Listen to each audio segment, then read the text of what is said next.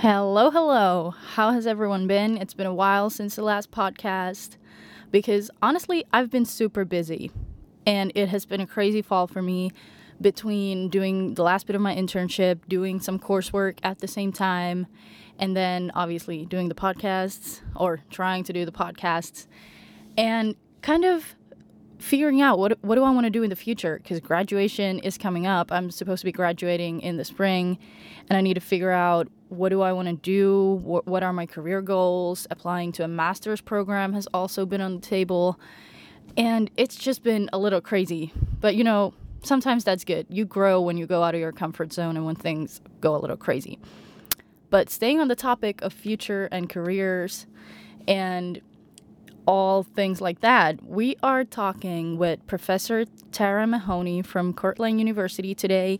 And she is someone that is just such a great person, a great teacher, and just such a boss, at least to me, you know. And I just adore and admire her so much. And she's done, she has such a cool story. She's done such cool things. And she's actually, her and Cortland University, they're collaborating with Young Sport Business and today we're going to talk a little about that. We're going to talk about Tara, her career path, her education, and just just dive right into it that what is it build what is it like building your career path and figuring out what do you want to do and how did she end up in teaching and what did she do before that? Her education, internationalization, why is that so important? So, to be honest, we have a lot of things to cover with her, but let's give her a very warm welcome. I have Tara here with me today, and we're going to talk about, well, mostly about her and why she loves Finland, why she's been coming here, why she's been doing so many collaborations with us here. So, you want to go ahead and introduce yourself a little bit? Sure. My name is Tara Mahoney. I'm a professor at SUNY Cortland. SUNY is the State University of New York. So there's, I believe, 52 uh, four year colleges that are all within the New York State system. So Cortland being one of them, and that's where I teach. Um, my background I'm from upstate New York. Um, I got my undergrad degree in business with a concentration in sport management. And at the time, that was the most I could do in sport management. My program didn't have any minors or majors in that. Um, I also played volleyball at um, Nazareth College, where I went. So Division three, um, which we might talk about the different divisions and NCAA within uh, the U.S., but it was a pretty competitive D three school that I played at. Um, then, like many people per- perhaps listening, I decided that I didn't really want a real job yet. I wanted to try and figure out a way to be a student and just live that college life a little bit longer. So I looked into graduate assistantships, which here in the US is when you work for a college or university for a certain period of time and then you get tuition um, reimbursed, which also for those of you listening, tuition in the US is pretty expensive. Um, the college that I went to, I think, was uh, at the time close to $40,000 a year. And so the tuition was waived and then they gave me room and board. And um, yeah, in that kind in that aspect, I um, I got my MBA, so my master's in business at West Virginia Wesleyan College. And so what I did for them as a GA is I ran their outdoor recreation program so within the, the college campus we offered all sorts of different activities for students faculty um, international students took advantage of it quite a bit, which was great. Um, and even alumni were allowed to come. So it was mainly focused on the students, but then as long as you were affiliated with the university, you were allowed to attend. So I coordinated everything from whitewater rafting trips to skiing, hiking, um, rock climbing, uh, all sorts of stuff. So it was really great. It was also a great way for me to learn about West Virginia. So that's probably about 12 hours away from where I lived um, farther down south than where I grew up. So I love the outdoors, and it was an, an awesome experience to kind of explore the area in that context.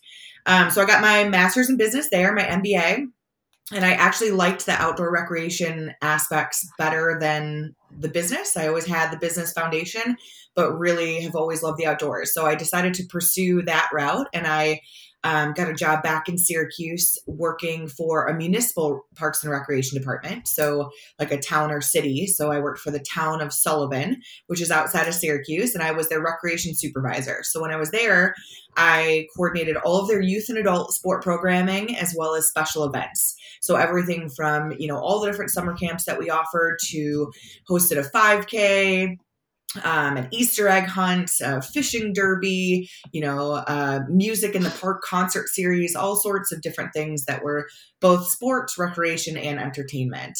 And so that was one of those experiences that I really enjoyed that job, but I knew that it wasn't something that I wanted to do long term. I just looked at my career trajectory and thought, you know, I don't really want my boss's job. I don't know if I want my boss's boss's job and kind of where am I going with this? And so when I started to rethink some of this career aspects, I always really loved being on a college campus. I miss being on a college campus, even in the the outdoor rec position that I had previously.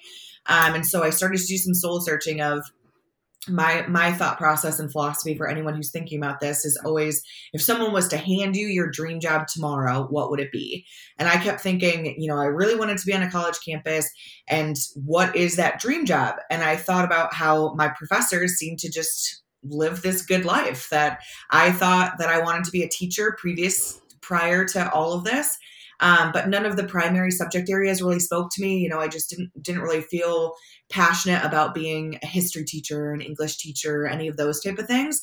And so when I realized I could use the business acumen, combine it with my love of sport and outdoor recreation um, to have a career in teaching, and research and all of the other fun stuff that comes with being a, a faculty member, then that's what I decided to pursue. So I applied to a couple different PhD programs. I um, got another GA position um, at the University of Louisville. So that's down in Kentucky. Um, and so I worked for them for three years while getting my PhD. I taught, I did research, I worked in their athletic department. Um, and so that was a really phenomenal experience to be part of a, a bigger D1 school as well, to just have that kind of well rounded um, you know experience from from my standpoint as well. Um, and then i got a job at suny cortland shortly after that. So i've been at suny cortland ever since i just finished up my seventh year teaching there. Um, and actually my my collaboration with yomp is i met um, Dr. Ahonen, Aila, at um, a conference. So I met her at EASM, the uh, European Association for Sport Management, at a conference. And she is just a phenomenal go getter of a professor and wanted to do some international collaborations. And that was one of the things that I was also passionate about. And so we've kind of teamed up ever since. And I mean, I think it's so cool that you kind of went from, oh, I loved college life. I want to do this a little longer because I feel like it's a lot of pressure for a lot of people that once you get your bachelor's, it's like, oh, now you need to get a job. But you don't necessarily have to go that route. You can do something different. And then you kind of ended up back on a college campus after that. exactly. And one of the pieces of advice that my dad always gave me was I would get overwhelmed thinking about what I want to be when I grow up or what I want to do for the rest of my life. And he was like, just think about what like what will make you happy next year. What do you want next year to look like? And so that was the philosophy that I took for a while until I figured out what I actually wanted to do. But I agree with you that there's there's a lot of pressure when you have been in school since you were, you know, five years old or whatever it is, um, you know, close to 20 years straight for some people. And then it's like, now what? Now what do you do? And it's, I think all of these jobs, and for myself too, of kind of what you just heard, is sometimes it's it's not figuring out what you want to do, it's figuring out what you don't want to do. And then once you start to eliminate some of those options, you eventually get to where you should be. Yeah.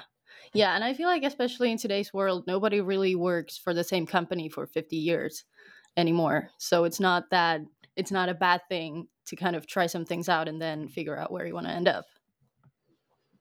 Exactly. And I think that's changed, that shifted, like you said, in the past, you know, generation at least, where some of our, our grandparents might have worked for the same company for their entire careers. But now I think last time I looked, and don't quote me on this, it was probably a US stat and not a global stat, but it was like the average time at a business is like three to five years, whereas it used to be 20 to 25 years. So it's much more common for people to shift shift career paths and also shift jobs within a particular industry. Yeah. Yeah, but back to college life in the United States. I experienced a couple years of it myself, and I, I really loved my time over there. But it's so very different because, like you said, you work at a recreational like area inside the college. We don't. We have some of that, but not that much. Like here, people don't live on campus. The students, we get our own apartments around the city, and we don't really have big gyms and big athletics fields and stuff. And the life doesn't revolve around the campus like it kind of does in the US when you're in college.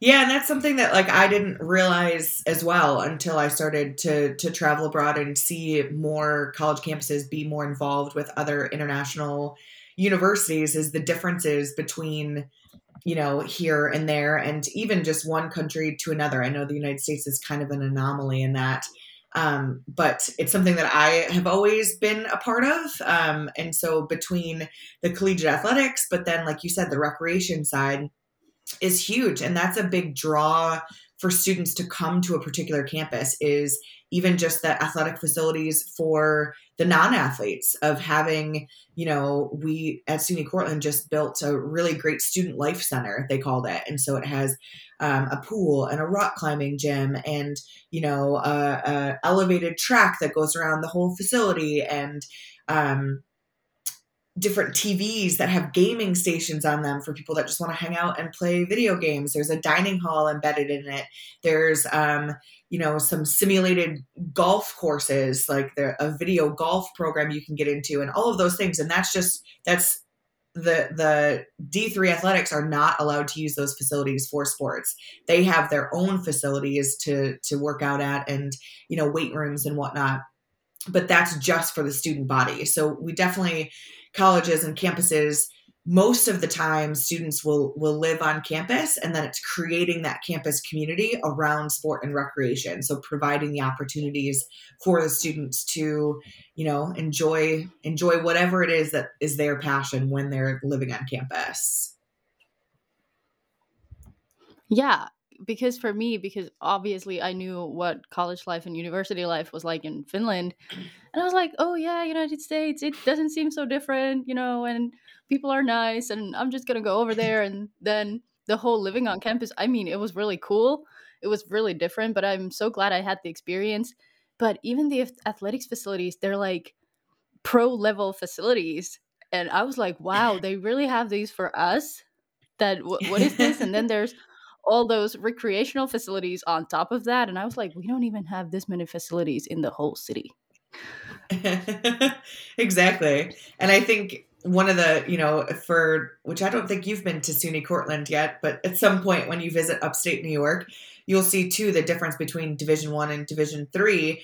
But where SUNY Cortland is also a very competitive Division Three school, so we also have really, really nice facilities, both for athletics as well as recreation, because that's kind of part of what SUNY Cortland prides themselves on. And so it, it is a, a big difference in that context. But I bet at Arkansas, um, you know, it's even more so at the Division One level.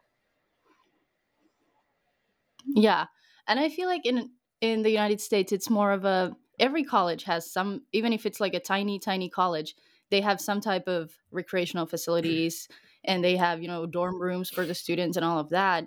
And it's more of a sense of pride you know the school team even for a little town everybody comes and cheers and it's more of a community together. Yeah it definitely is. And that's that's another interesting point that that it's one of those things that I don't recognize because I'm a part of it until you leave or hear someone like yourself saying those things. Um, but the the college pride that people have both as alumni. So you went to this school and now you're a fan of that team and that program for the rest of your life um, as well as even from where you're from. So i'm from syracuse new york um, and I teach at SUNY Cortland, so it's about half an hour away. But I never went to Syracuse University, but I am from here, so I'm a lifelong Syracuse fan. I, you know, have had season tickets to football, season tickets to basketball. You know, have more than my fair fair share of Syracuse gear, and I never even went to that school. So it's interesting how all of that works. But because of, like you said, the the vast amount of sport that is kind of ingrained and intertwined with the universities, you have those different components in that that community and that fandom associated with with schools in the US way more than we see otherwise. Yeah, and even though I'm not from there and I was only there for a couple of years, I feel like it kind of rubbed off on me and I still regularly check the stats of like Arkansas State school teams and stuff like that. And I'm like, whoa, what am I doing? I don't even live there anymore. What happened? exactly. It just it just becomes part of uh part of what you do. Yeah, yeah, it for sure does. But so there's an exchange agreement between our schools, obviously. And I don't know anyone who's been to SUNY, but have you guys had students come here? Do you know if they've liked it here? What was their experience? So I don't think that we have had anyone that has fully studied abroad there yet, but we um, I have taken students there in um, a, a sport international course that we kind of collaborate on. So I can talk to you guys a little bit about that. The um, this is actually Aila's brainchild. It's the class is formerly known as Sport International. I believe it just changed names and now it's called um, Sport for International Development or something along those lines and it's different at every school. So we call it a COIL course. Um, so at SUNY Cortland, it's listed as a COIL course. COIL is a, a, a concept that SUNY came up with that's called Collaborative Online International Learning. So that's the acronym. So this COIL course fits perfect with what you guys were already doing. Um, and so in this course, we have uh, three or four different colleges. It kind of depends on who's available at what time and which students can can participate. Um, but the past few years, it's been uh, SUNY Cortland, YOMP, um, Bilgi, uh, Istanbul University. Um, and then last year it was um, Lithuania Sport University. And so those four colleges, we all kind of get together and co teach this class. So all of our students are on the same learning platform. Um, we used actually the Finnish Optima this past year. And so we get different lecturers from around the world to teach some of the classes uh, on um, you know what their areas of expertise are. And then we also you know teach and supplement and whatnot. Um, and so the students are all in this virtual learning space. Even pre-covid we did virtual learning um, to have everybody come together and learn from these international scholars. And then the coolest part about it is the second half of the class, we teach using case studies. And so we take real life examples of different things that have happened in the sport industry. And the students are put into multinational groups. So one student from Cortland, one student from Finland, one student from Turkey, so on and so forth.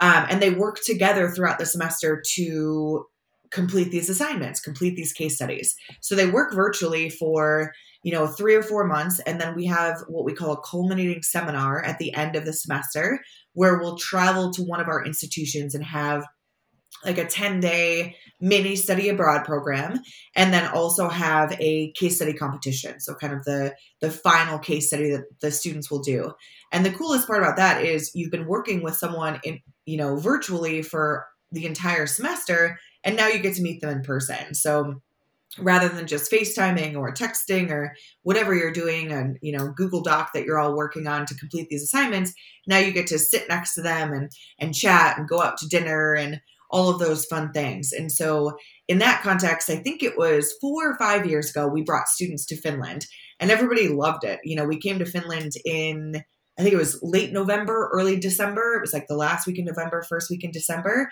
Um, and it was like cold and rainy and not even a pretty snow. It was like a slush snow. But my students just were, you know, through the roof with this place is so cool. And, um, you know, we went to the one of the ski resorts that's right by you guys. And I, I know they had downhill and cross country skiing. So some of my students skied and snowboarded.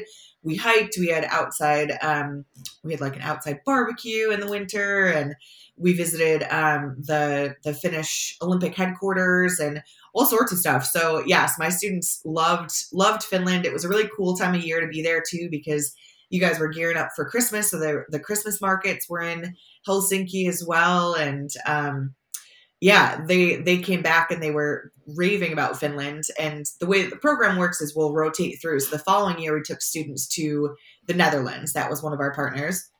And actually the year after that, um, just last year, well pre-COVID last year, we um, the Finns came to the US. So we hosted at SUNY Cortland. So that was nice too. And I think um, that was a cool experience to kind of see the other side of it of what everybody thinks of our campus.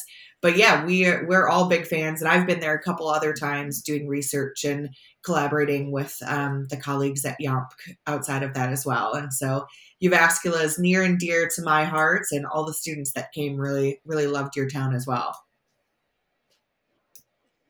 Yeah, I mean, for us, it's kind of end of November, early December, because usually there isn't much snow yet and it's all slush and it's dark and gloomy. So for us, it's kind of like, oh, this is the worst time of the year to come. Why are you coming right now? But I'm glad they loved it. yeah. And I think, you know, part of it is just everyone's attitude of what you're doing. Cause it was, the weather was not great. You know, our, our weathers are actually pretty similar in upstate New York and Finland. I think you guys get more sl- snow and less sunlight in the winter, but other than that, it's it's pretty close. And it was just, you know, the weather was not great, but I think my students were so excited to be there and so excited to be just a part of the program and to to learn from you guys and to see a new city and to experience Finland that they didn't even think twice about the weather. It was just put your put your raincoat on, put an extra, you know, ski hat on and let's go do whatever we're going to do. Yeah, I was gonna say one of the one of the things that I think is unique to um, to Finland that we saw when we were there is the um, the overall thing that you guys do, right? I, and I don't even know what that is. You wear overalls when you like pick your major or something, and like everyone in town was in oh, certain yeah. certain overalls. And my students, I had seen it before when I had been there, but that is unique to. I don't know if it's unique to Finland or if it's unique to the EU or whatnot, but that is definitely something that is that we don't have. That my students were like, "What is everybody doing? What are these?" You know, choose your major pants or you can explain that more. I'm sure everybody listening knows but yeah. I mean i don't know if the overalls are just a finnish thing or if it's in sweden norway other nordic countries as well but i think it's more of a finnish thing. So and the overalls are really ugly but everyone uses them. So the point is that every kind of every school. So the business school has their own color, and then you know engineering has mm-hmm. their own color, and then IT has their own color of overall. So everybody has their own color. And whenever there's like these big student parties going down going on downtown or stuff like that, so everybody wears the overalls, and then you collect these little kind of like clothing you collect little pins and little patches that you can put on the overalls and the point is that you've been to a lot of cool events you're a cool guy you've done a lot of cool stuff if you have a lot of patches on your overalls. Yeah i think it was one of the nights that we were downtown we saw you know hundreds of students in all these different color overalls and we all just thought like what is going on right now? This is something that's definitely unique outside of the us i don't know how widespread it is but interesting to be a part of and, and to see too yeah, and I don't think there's like a larger philosophy behind it or it doesn't really make any sense. Somebody just figured out, oh yeah, let's get these different colored overalls and wear them and they're always too big, they're really ugly and you would never wear them otherwise than if it wasn't a student party going on. I love it. But I bet that the students have been like, why why are everybody wearing those? What is this? exactly. It's just I think that's one of the greatest parts about international education, international experiences in general. Obviously, I'm an advocate for studying abroad in any sort of context or being a part of that from an educational aspect. But I really think just in life, you know, even in your personal life of traveling abroad and experiencing other cultures just opens your eyes to to everything to to so many different aspects of you know from the way that people do business and how a career could progress or what your job opportunities could be to you know, just food and cuisine and really just understanding more about how other people live their lives, I think helps us all become better people, honestly. And so that was one of the things um, actually when I was in my undergrad program, I was playing volleyball. So in even in our D3 level, our volleyball season was in the fall semester, and then in spring semester we had what we called spring season. So I think by NCAA law we could we could practice and play for maybe six weeks of the semester or something like that. Um, and we we would have a couple like friendly matches and and whatnot and practice a couple times a week. And so my coach at the time he didn't tell me I could not study abroad. He just discouraged me from studying abroad, even in the spring season, because he wanted me to make sure that I was playing with the team so I could come back even stronger in the fall. And I did, you know, I, I, I stayed and I don't regret that, but I, I wish that I had studied abroad for a full semester. I wish that I had traveled more when I was younger. But at the same point, I kind of took that as now I just want to go everywhere and see every place and facilitate those opportunities for students as well. So I, um, after I graduated with my PhD, I backpacked Europe for like six weeks or so. Um, and then I tried to get involved with as many different international programs as I could. And I've led students abroad to, we went to Greece, we went to Spain and Portugal. I've taken students to the Netherlands. We've went to Finland. I've facilitated classes on our home turf and abroad. And it's definitely one of those things that I just, I really think it makes us all better global citizens to understand other cultures, other ways of life, other ways that people do business. Um, and so I love it, and I, I've gotten a great response from students. But that's definitely, you know, even like we just said, our little overall example of it's just it's cool to see the way that other people live and what's what's normal and what's not and how those how those cultures began even of like you said i don't think there's much history to it. I don't know where these overalls came from but it's a part of what you do. And that's a that's a really unique aspect to your college experience that's very different to our students. And so being a part of that is just really really exciting for me.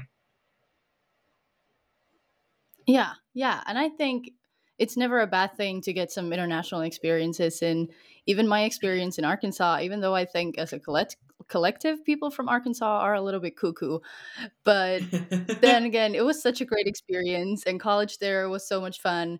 And you guys have things that we like fraternities and sororities you know people in europe we think it's a it's an urban myth. We think they don't really exist that it's just in movies and then I get there and they have these huge fraternity houses with the letters, the signs it, on the walls. And I'm like, whoa, are those real? What are those doing here? I thought they didn't exist. Yeah, that is that is not a myth. They exist all over, and that's again, I think of kind of as like an antiquated tradition. I don't even know how that started or why that started, but it's definitely still still a thing here to have that affiliation with a certain fraternity or sorority. You can tell that I was not a part of one, hence my uh, you know, non non affiliation. But some people are are really into it. And I think actually that one did start because it was having a group of people and then helping them to be successful. So it started with like job opportunities and facilitating like oh well if you're part of this group then we can help you with this alumni base or whatever it was clearly it's evolved into a lot more than that but yeah, not just in the movies. They're they're everywhere. Not every school has sor- sororities and fraternities, but many of them do. So like my my college didn't have any Nazareth College in Rochester. Um, but even SUNY Cortland does. So it doesn't have to be these, you know, huge institutions. Even some of the smaller schools still are affiliated with with the fraternities and sororities. Yeah, yeah, that was a really weird thing for me because I was like, okay, so you guys everybody lives on campus already, but do you want to go live together in a big ass house with 20 people? Why? yep, exactly. exactly. It was it was just a such a weird concept for me, but now that I think of it, those overalls must be a very weird concept for someone not from Finland. seeing us run around in yellow and green overalls and be like, "What the are they doing?" Exactly, and I think it's like you said. It was you know whatever student nights that that there would be. It's not just one or two of you. There'd be a hundred of you in the downtown area, and all of a sudden you're like mobbed with overalls. And you're like, what is everyone yeah. doing around here? Where's my overalls? I missed the I missed the memo. Yeah, like is there some kind of theme night going on? Am I wearing the wrong thing? Whoa. exactly. Yeah, but I think it's cool that there's because even if you've never been to the United States, even me before going, I thought that okay, you know what, the culture is pretty similar. It's a Western country, you know, there's not that many differences, and then you get there and boom, it's not. It's the same, but it's not the same as all at, at all. And I think you can learn so much from those experiences. Exactly. And I think even within the US, and I'm sure it's the same in, in Finland or at least the, the Nordic countries and whatnot, of the United States is very large. So it's even very different from like, you know, you being in Arkansas versus if you were in New York or California or um, you know, Washington or wherever, that it's there's plenty of subcultures within the US too that makes it you know unique as a whole but then unique into some of these regional elements as well that even when i went down to um, west virginia and kentucky both of those are bordering the south depending on who you talk to it's it's the south or it's getting close to the south. To me from new york it was the south you know um, and so people talk slower and the food is different and some of the cultural norms are different. Just the pace of life is much snow, slower than what I was used to in in New York, and that's you know not not that far away from me, and clearly still the same culture cult, country, excuse me, um, but much more regional differences. Yeah, yeah, and I think it it was kind of a because school everywhere you expect that okay, university everywhere is going to be the same. The classes are named the same, but then your teacher shows up wearing jeans and cowboy boots, and you're like, whoa, what is happening? Man, man just rolls in wearing cowboy boots and starts handing everyone coffee, and we're like, "Hold on, what is this man doing?" Well, and I don't know if it's um, I'm not quite sure what your lectures are like in in Finland, but I've heard from other institute or from other students that we in the U.S. or at least my classes and a lot of sport management is so in our school. Um, you can declare a major early, but almost half of your your credits at SUNY Cortland are what we call liberal arts credits. So it's just a little bit of everything. It's a history course, it's a science course, it's an English course, and then you start to get into your major classes of of business and then the business of sport. So by the time they get to me, it's a senior capstone co- course that I pretty much teach, um, and it's very discussion based. It's very interactive. It's very um, they call it sometimes like a flipped classroom. So I'm putting more of the onus and more of the work on the students as opposed to just pulling up a PowerPoint and lecturing for 45 minutes to an hour or whatever the class is. And so even when I'm lecturing, I ask a lot of discuss uh, a lot of questions throughout to spur this discussion. And I've heard from other, particularly I think it was some of the Germans were telling me like they're not used to answering questions in class that their professor is there to speak to them and you know their the floor is theirs for however long that it is. And so they would answer me they just were like ah this isn't what we normally do. I'm surprised that you're asking me things right now. And so i think those sorts of things too of even just the way that people teach and the way that you interact in class is different. Don't get me wrong, I don't own a pair of cowboy boots and I've never brought coffee to my whole class, but I could see how that would happen in Arkansas for sure. Yeah. I think that the whole the teacher just lectures and nobody asks question questions, I think that's more of a German thing that we mm. have those teachers that sometimes will hijack the whole whole thing and just lecture the whole time but most mostly it's more like your style. They ask questions they want discussion because we don't have those you know we have the whole three years just for sport management. We don't have those general education courses. They were called general education in arkansas so that's mm-hmm. why i'm calling them that but we have those in high school. Like even in high school you have all those different classes that are like compulsory. You have to take there's history there's psychology and then mm-hmm. even at the end of high school kind of last year going towards your high school final exams, you kind of choose that, okay, am I going to go towards maybe business school, maybe science, or what am I going to go towards after high school? And then you pick kind of what you want to take more classes in and what you want to take in your final exams. And then by the time you get to college, you're kind of all set to go. And then we just kind of skip ahead to junior year and start from there. Nice. Yeah, that's that's a great system too. And and I'm not sure what the high school is like or this and that, but we have our high school is very much broad in that context, but there's no it doesn't transition to college as well like you were just saying of you know there's no conversations in high school of what do you think you might want to do after this and how can we tailor the rest of your high school career high school is pretty much just set of you know here's your options this is what you have to do everyone does a b and c and then you know most of most colleges will still have some of those liberal arts or like you said general education requirements in addition to your major yeah, yeah. Here we don't have that. I think it's more of a in high school that they already give you kind of the choice that you can go towards something. I mean, you can obviously also just go the kind of liberal liberal route and just take whatever as long as you get enough done and then you can figure mm-hmm. it out. But here when you apply to go to college, you apply to your major already before you even get in. So you don't kind of get to study a little bit and then choose. You have to know when you apply.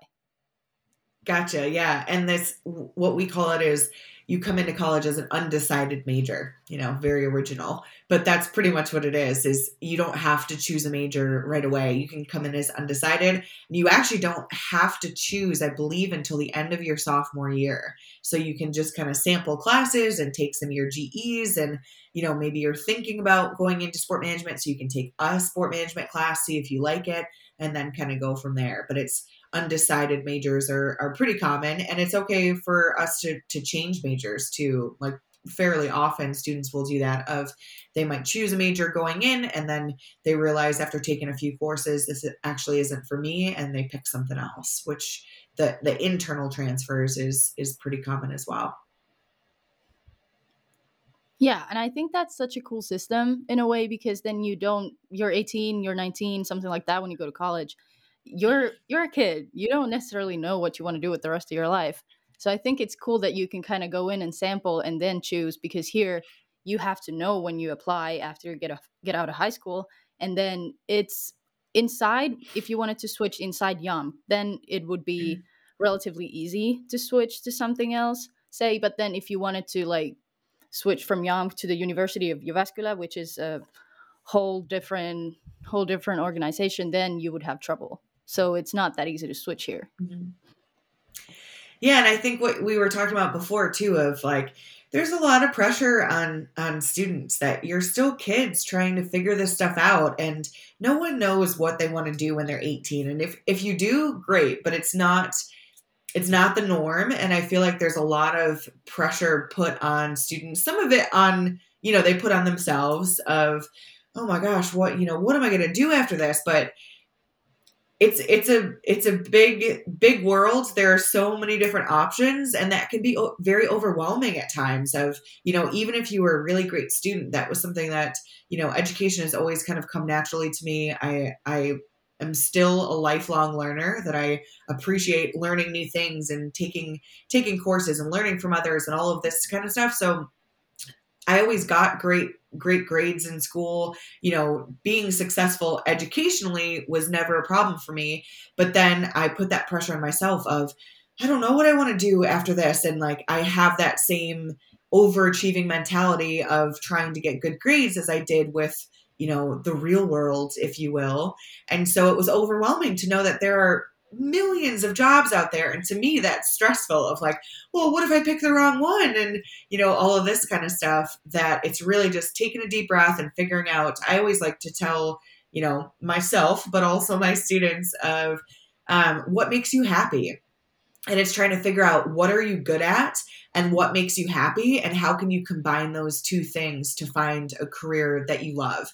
And so i was you know i'm super thankful that i found this career that i decided to go back and get my phd and pursue um, you know education in a faculty position. But then even within that you know, when I started at SUNY Cortland, we didn't, we had some international programs, but they had kind of, you know, we had a partnership that was just dissolved with a different university um, in England, and we didn't really have any other sport specific study abroad opportunities. SUNY Cortland had quite a few, but for sport specific, um, there wasn't that many. And so then I I made that one of my missions, one of the things that made me happy within the job that I have, um, of kind of tailoring this towards how do I how do I find the greatest joy in in this position? So both from a a professional standpoint and a personal standpoint of I want to provide these international opportunities both in the classroom and in study abroad um, options for our students because that's something that's meaningful to me. And I think it builds more well rounded students and, and, like I said before, global citizens um, beyond just staying in SUNY Cortland or staying in New York State and all of those different things. But I that's the way I like to think about it is, you know, really starting to think about what are you good at and then what makes you happy and trying to figure out how do you put those two things together is is the best piece of advice I can give on on that aspect and something that like I said I, I still continue to try to do with myself because our careers are ever evolving so it's it's it's a good lesson no matter what what standpoint in your life or career you're in. Yeah and I think it's so great that there are teachers like you who are kind of trail making the trails and you know making those opportunities for students to you know go abroad. And even if not everyone is so brave that they want to do a whole semester of study abroad i mean I've moved across the world basically on a whim and that was a great experience. And i've been to a week long study trip in high school and i was always like jumping at every opportunity to go abroad and meet new people but even if someone's like a little scared, maybe they haven't been abroad before. So maybe like a week long, you know, like the Sport International course where there's a week long seminar in a different country. That's a great opportunity to go because there's the teachers coming with you, other students from your school are coming with. You don't have to go alone and then realize after a week, oh no, I don't want to be here for four months. Yeah, exactly. And the most of the um, the summer study abroads we do are usually like 15 days or so, a little over two weeks is what will take students to do more of like a educational tour type. You know, we'll go to a couple different cities and, you know, meet with some sport managers and have some coursework embedded in it, but it is more of like you're traveling with a group, then you don't have to think about planning. You're the, you know, you pay a set fee through our university, but then everything else is taken care of pretty much. Um, and even within those two weeks, it's really fascinating to see how people change. Of, you know, I had a student in one of our um, study abroads going to Spain and Portugal that was like beyond nervous getting on a flight. It was his the first flight he had ever taken was to um, to Barcelona. He had never even been on a plane before. He was scared half to death. I didn't know any of this stuff until we were getting on the plane and he was like shaking. Um, so gets on the plane and then within two days, he asks me one night when we're out to dinner, he says, um, how long do you think it would take me to learn Spanish if I just moved here? And I was like, well, look at you. Never been on a plane before. And now you're looking to try and be bilingual. That's wonderful. And so, you know, it's those kind of little things that is just great to see some people's eyes open to um, other opportunities. And it's scary to go abroad sometimes if you haven't traveled that much previously or you know you just don't you know it's just scary regardless whether whether you're traveling near or far um, and so i think sometimes these study abroad opportunities are a great way to kind of ease into then potentially doing things on your own or pursuing a career abroad or you know whatever whatever the world might hand you yeah, yeah. That's true. Oh my god, that's so cool that he he would go from like I've never been on a bl- plane to oh, do you think I can learn Spanish? Oh my god. Yeah, he was like, "How long do you think it would take if I moved here?" And I was like, "Oh, nice. I like where your oh, head's at. oh, no, at." you're moving here. exactly. Yeah. yeah. Yeah. Well, I mean, it takes a long time. Let me tell you, it took me 2 years to understand people from Texas. So, and they speak English, I think. exactly. And that's one of the things that I'm always the most jealous about of when I go abroad we, you know, most Americans don't speak multiple languages. And so I'm so jealous of everyone that speaks, you know, a dozen different languages that bilingual is like nothing for you guys of, oh yeah, I've been, you know, trilingual and even more for since you were like 8 years old. And so I'm always jealous of that and then every time I go abroad, I think to myself, okay, I need to start practicing this or I need to learn this. I was a Spanish minor in college, so I have some of that broken Spanish that comes comes back when I'm traveling abroad, but I would be embarrassed to to try and speak to anyone. But that's a huge asset I think that you guys have that that you you underestimate sometimes too of just like, oh yeah, it's the norm. Like we all speak six, six languages. but that's definitely not the norm, so yeah, yeah, that was so funny to me in America because everyone was so surprised that I spoke such good English. And I was like, yeah, everybody does in Europe. Everybody speaks English. and they were like, yeah, but you don't speak English with your family. And I was like, no, no, I don't. exactly. It's just like it's the norm here to speak at least your own language and then English and then maybe something more. Yeah, and I feel like the something more is pretty common among you guys. Like, and even you're downplaying that of like, oh yeah, no, like some of us speak more. It's like most of you speak a lot more, and it's incredibly impressive. yeah, but I think here it's also a thing that if you're not all, at least almost fluent in the language, you're gonna say that, oh yeah, I can speak a few words, and then you could hold a whole conversation, but you're not quite mm-hmm. fluent, so they're gonna downplay it. But so people only go okay i speak spanish when they've lived in spain for six years and they speak it like they're native exactly and then here we say oh yeah i speak spanish and you can like barely order off the menu at dinner which is pretty much where i'm at so. Yeah that's where i'm at with my spanish as well so don't worry. I took it in high school and i got a little rusty it's I think languages are another one of those use it or lose it type of things of if you if you're not speaking, if you're not trying to converse, if you're not, you know, reading or whatever it is, then it just kind of disappears or at least it is for me that even when I when I'm in Spain, it starts to come back a little bit, but then I'm usually there for a short enough period of time that it's it's gone again. So I, I can't claim any Spanish speaking in my life. yeah. Yeah. But this was so great, and I hope I can come to SUNY SUNY Cortland one day, and I get to see see the campus and see upstate New York because I've never been there. I've been to New York City on a vacation, but only for a short time. So it would be cool to kind of go seeing around around the state and see like the real life there and not just the tourist attractions.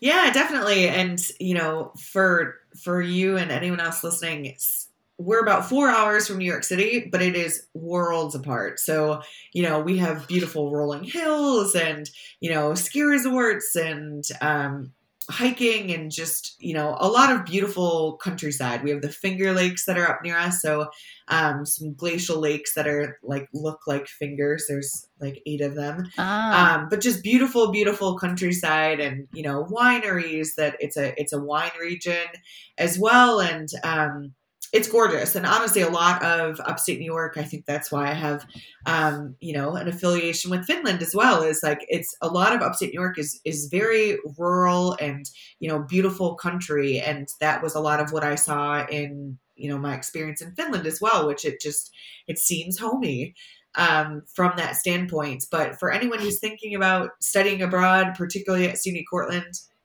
if you ever need someone to talk to, feel free to reach out. I can give my uh, contact information to, to Monica, and maybe you can put it up at the end of this or whatnot. Um, but you know, we're always welcoming international students. If you are a student in the undergrad program and you're interested in um, the Sport International class, I would highly encourage you to do that. And really just, you know, try to get as many international experiences as you can. So whether it's through your school, whether it's with your friends going someplace or family, anything like that, I think the more um, cultures you can experience, the more that you even can reflect on your own career and opportunities that you might have both in the sport industry and beyond. So it's it's been fun chatting, and hopefully I'll see. Hopefully you'll be coming to to Cortland or Syracuse at some point too. We'll we'll get you a flight next time Aila comes out, and you guys can come together again. Yeah, yeah. At least I'm gonna be hopefully on the Sport International course next fall because even though I'm graduating soon, I wanna I wanna do it. I wanna I wanna go on a trip. Awesome. Yeah. And we're hoping we got, you know, everything got sidelined with with COVID. So last year we we did like a virtual seminar week, but we still have our fingers crossed that it's going to happen this year. This year is going to be in Istanbul, which I've never been to Istanbul, so I'm pretty excited for that. Um, so we just got to, you know, hope that everything stays as is and more people get va- vaccinated and you know borders open up and all that good stuff that we can actually get back to our our old international ways which i miss so much so. And soon enough i'll be out out in your neck of the woods too. We have i also teach a, a master's class so if if anyone's getting their master's at JAMK um, I teach the strategic management class in the um, international masters, international sport management masters that you guys have. So I've done that. I just finished up doing my second year with that. And it's supposed to be an on site class, but it was in March of last year and then March and April of this year. So it's been virtual so far, but I'm looking forward to, to coming back to Finland as well. And then we keep talking about the the rally too. That I'm really looking forward to to the good old rally days. And when is that? July? Uh, this year, I think it's in September. They pushed it because of gotcha. COVID measures. So they're hosting it later so that they don't have that many restrictions. But usually it's July. Nice. Well, one of these years, I'm going to make a, a separate trip, maybe just a fun trip for that one instead of a work trip. yeah, you definitely should. But this was such a great talk. Thank you for coming on. Of course. Thank you for having me. Yeah, and everybody on the master's program, make a note to take her class. She's cool. so that was that. That was the episode for this week. I really have nothing else to add because I think Tara, she's such a cool person and has such cool insights, and she has a nice story. I love her story that you don't necessarily need to know what you want to do, and then you just realize that you love something, you like something, and then you make a career out of it. Like she realized that, okay, you know what? I love college life. I love university. And then she became a teacher. That's that's how it works. You don't need to know when you're 18 and just starting or 19 and just starting your studies at a college or at a university. You don't need to know at that point. And also another point I want to make because Tara is such a cool person and such a great teacher that everybody who is applying to our master's program should definitely take her class. And also, the applying period for the master's program is about to open. So you need to go check it out on our website. If you're even remotely interested in getting a master's degree in sport management, go check it out because it's a really good program. All the information is on our website, and the application period is about to start. So, this is a perfect time to start thinking about it and start looking into ap- applying. But I will talk to you guys more later. See ya.